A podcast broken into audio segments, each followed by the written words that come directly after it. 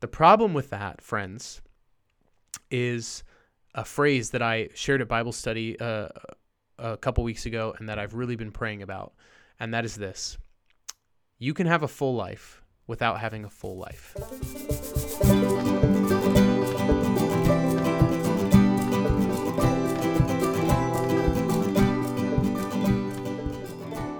You know, friends, I learned something the hard way this past week.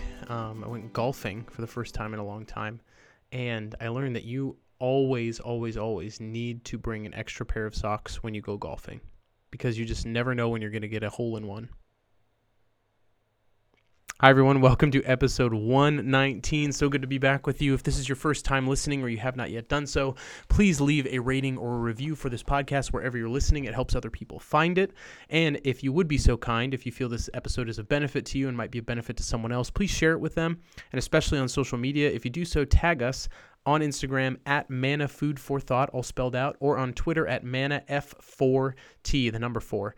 And you can go to our website, mannafoodforthought.com, to find all of our content, all the ways to be in contact with us on social media and all other avenues. And while you're there, consider becoming a financial sponsor for this podcast by clicking on the Patreon tab when you go to the homepage. For as little as $1 a month, you can help with the costs associated with this podcast for hosting it, the web domain, the equipment, etc. Um, and that is much appreciated. Thank you to all of our patrons. Oh, and if you do that, you get some perks. So that's a, a, great thing as well. So, anyways, uh, very grateful to all of you for being back with us. Let's start this episode with a joy, junk, and Jesus. So, I'm pre-recording this uh, episode. I'm recording it on the same day as a previous episode. So, all my joy, junk, Jesus would technically be the same, but my joy, junk, and Jesus for this episode is all basically breaking the routine.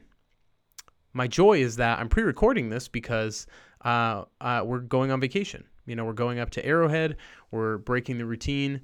Um, but my junk is also breaking the routine. I'm very attached to my routine. We have a very good schedule and system of going to the gym, making sure we're healthy, making sure we, we're both, um, you know, my wife and I both have full time jobs. So making sure we've got our schedule dialed in when our in laws watch the kids, you know, when we water the plants, when we feed the cat, like everything, every, all the, the chores around the home, everything with our kids and our workplace is all dialed in.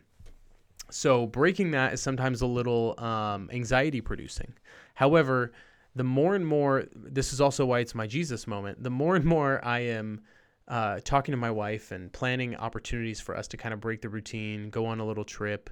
Um, you know, we have a, a, like a weekend getaway with my wife and I um, in a, in I think when you hear this, it'll be like next weekend, um, and we haven't had that ever since we've had kids.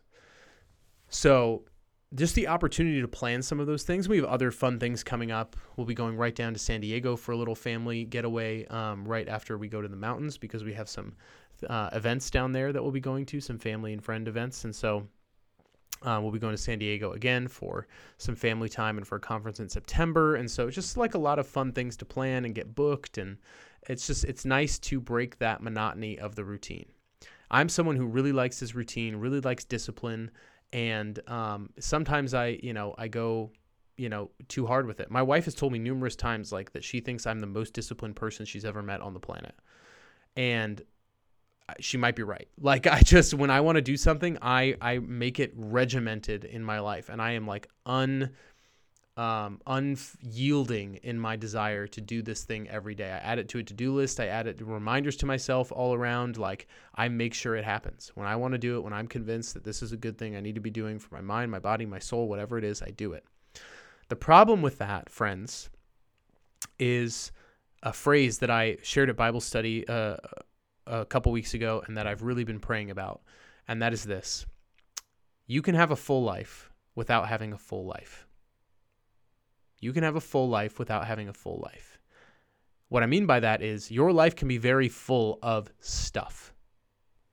Good stuff, even, a routine, disciplines, whatever it might be. But if they prevent you from having the kind of spontaneous things and events of life that make life really full spiritually, that bring those moments of joy, then you're going to get to the end of your life and just realize you busied yourself with a lot of stuff. And whether it was good or not, obviously the good is going to be better than the bad. Like, you know, it's better to have good disciplines of your mind, body, and soul than it is to be going off and doing things that are destructive for you or for your family or loved ones. But doesn't it doesn't necessarily follow that if you have a really good routine and discipline with anything, even in your spiritual life, that it's necessarily good for you long term. I was talking to my spiritual director uh, a few weeks ago, and he was reminding me that like sometimes like the body does not do well with discipline. The body doesn't like it. You know, the body will not allow you to do the same exact thing every single day. It will grow accustomed to it. It will start to crave other things or desire other things. It will build up a tolerance for certain things to where you have to change and adapt. So you can never have necessarily the same exact routine or disciplines. And there is real opportunity for growth, spontaneity, surrender, trust in the Lord, humility when we can let go of the routine, break the monotony still be disciplined in the sense that we are disciples, still commit to good values and choices, but it does not mean that every single day or week needs to look exactly the same. If God wanted us to be more receptive to that kind of hardline regimented discipline, we would essentially be fleshy robots. We would be able to just program it in, and a bunch of ones and zeros would flow through our head, and all of a sudden we'd be doing that for the rest of our life and just keep choosing it, and it would always happen, always be the same, always have the same effects. But that is not true. Have you ever tried to lose weight? Doesn't work the same long term every single week or day. Eventually, you lose, you know, some of the easier fat to lose, your water weight, the stuff that's just kind of, you know, recent gains, things like that. And then you start to build muscle and it starts to seem that the scale is reversing and you're gaining weight. It's like it's it's a hard thing to do because you need to constantly shift your approach. The same thing is true with sin same thing is true with any good habit or bad habit. The same thing is true in the spiritual life with prayer. Some things can you can have seasons where stuff is very spiritually nourishing to you and very lucrative and very enjoyable in your life, and then some seasons where, you know, you cannot even fathom sitting down and praying a rosary because it just seems like so endlessly dry for you. And that's okay. It is okay to change it up. It is okay to abandon certain disciplines without abandoning the discipline of being a disciple. Because the discipline of being a disciple is a constant apprenticeship with the Master, Jesus, a constant following of him and learning new ways in which to live in the way that he lived. You cannot exhaust the possibilities of holiness that Jesus has for you. So if you pigeonhole yourself or paint a box and say that my spiritual life needs to live in this box and needs to look like this, then eventually you're going to get to a point where it's no longer working for you and you feel like you're in a dark night of the soul or time of spiritual desolation, or it's just going to become very dry and meaningless. It's going to become routine oriented. You might even slip into a mentality that your spiritual life is good simply because you're doing the things that you committed to do. And you you could potentially be missing out on real growth or areas of discernment because you think it's all about the routine. Speaking from someone who I think I've missed a lot of life already from being too regimented at times. I've gained a lot of anxiety, frustration, irritation, bitterness toward people, resentment toward people simply because of how their actions or choices or decisions affect my ability to be able to maintain my routine. That's how committed at times I've been. And maybe you can relate to that. But we all have certain things that you might call our comfort zone.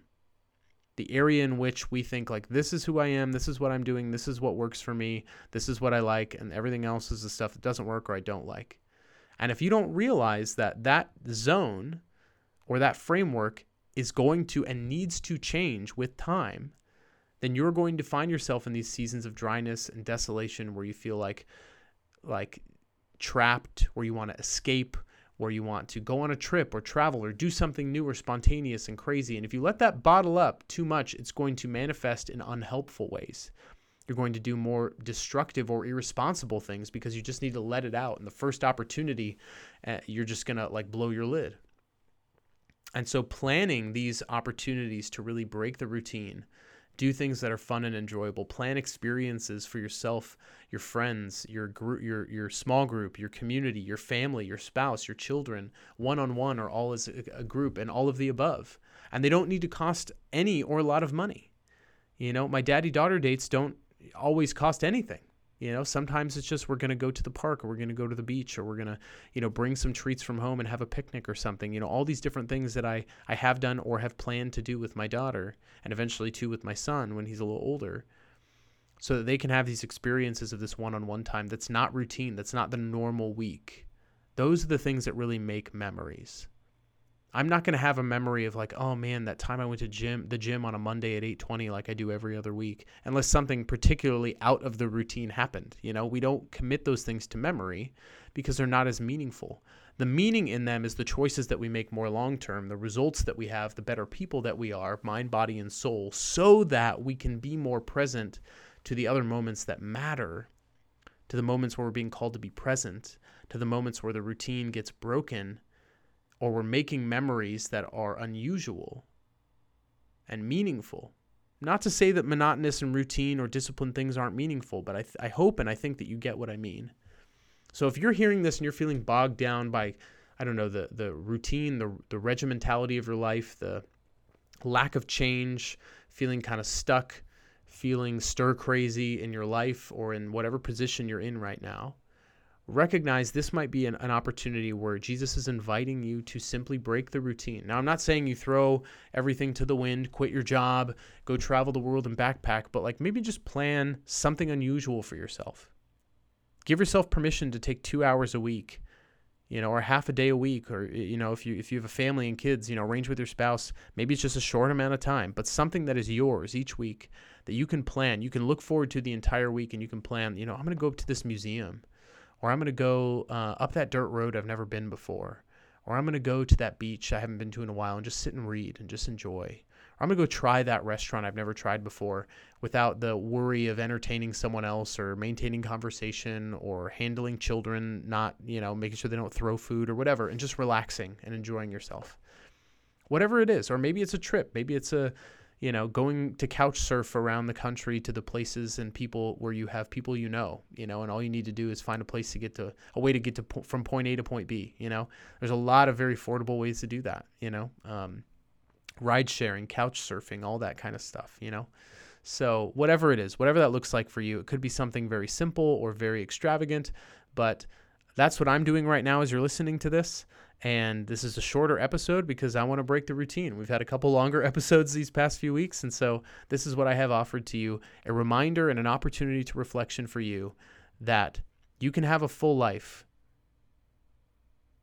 without having a full life. It's possible to have a full life without having a full life.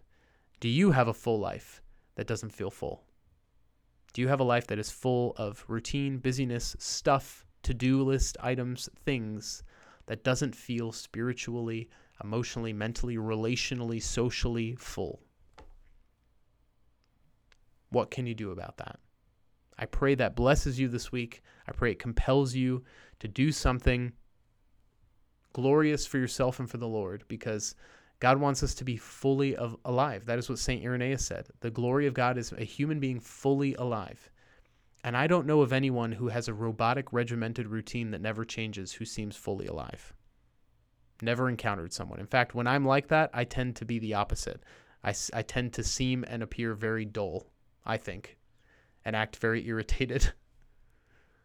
so, what do you need to do in order to keep doing the things that are good for your mind, body, and soul, but recognize that's not what life is all about? And life is made of moments many of which cannot be scripted or planned or chosen. So, how can you allow the disciplines and choices that you make to build virtue lend themselves toward choices and experiences that are good for your soul? God bless you, and until next time, I will see you in the Eucharist. Bye.